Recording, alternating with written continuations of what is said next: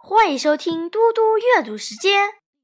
今天我们继续来阅读安德鲁·克莱门斯的校园小说《一号教室》第二十二章。问题：周三下午，泰德一边急急忙忙的干杂活，一边想着亚普利尔和他家人的事。他还思考了自己的镇子——内布拉斯加州的普拉兹福德小镇。在想象中，泰德骑着自行车重新走了一趟送报纸的路线，记录着沿途所有辐射的情况。克拉拉餐厅、镇政府、用木板封闭的店面、杂货店，还有这里所有的人。他还想到自己的学校。想到一号教室，米切尔夫人和所有的同学，也包括自己。晚餐桌上，他决定问一个问题，一个测试性的问题。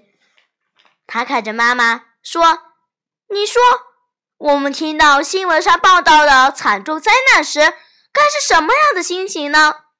比如说，如果有些人失去了所有的一切，像是碰到了飓风。”或者地震什么的，这些人来到我们的小镇，你觉得这里的人们会帮助他们吗？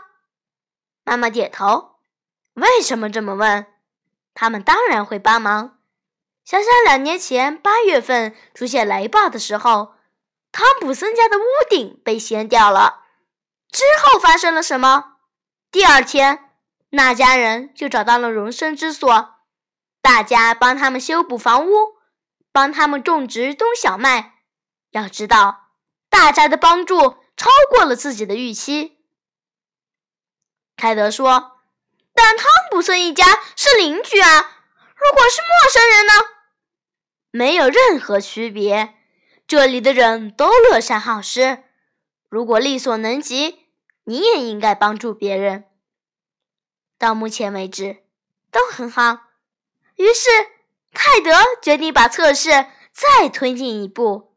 他说：“那么，比方说，如果有两三个人需要找地方住，而别处所有的地方都住满了，你会让他们在我们家住上一阵子吗？就住在我们农场？”妈妈说：“好啊，为什么不行呢？我们楼上的房间全都空着，偶尔拿来当缝纫室用。”还有牧场工人宿舍，雇来的工人以前就是住那里的，六七个人我们还是能照顾的。如果有必要的话，而且我们还可以供他们吃喝，不是吗，约翰？泰德的爸爸想到要供更多人吃喝，表情有些苦涩，但还是点头说：“如果非要如此。”一阵子是可以的。半个小时之后，泰德待在自己的房间里。妈妈的话让他很受鼓舞，但还有很多未解疑惑。第一个问题就是：亚布利尔和家人还在镇上吗？因为如果他们不在自己设想的地方，如果他们所在的地方不像亚普利尔。在纸条上说的那么近的话，那么事情就结束了。但是如果他们还在镇上，泰德将竭尽全力让他们感到宾至如归。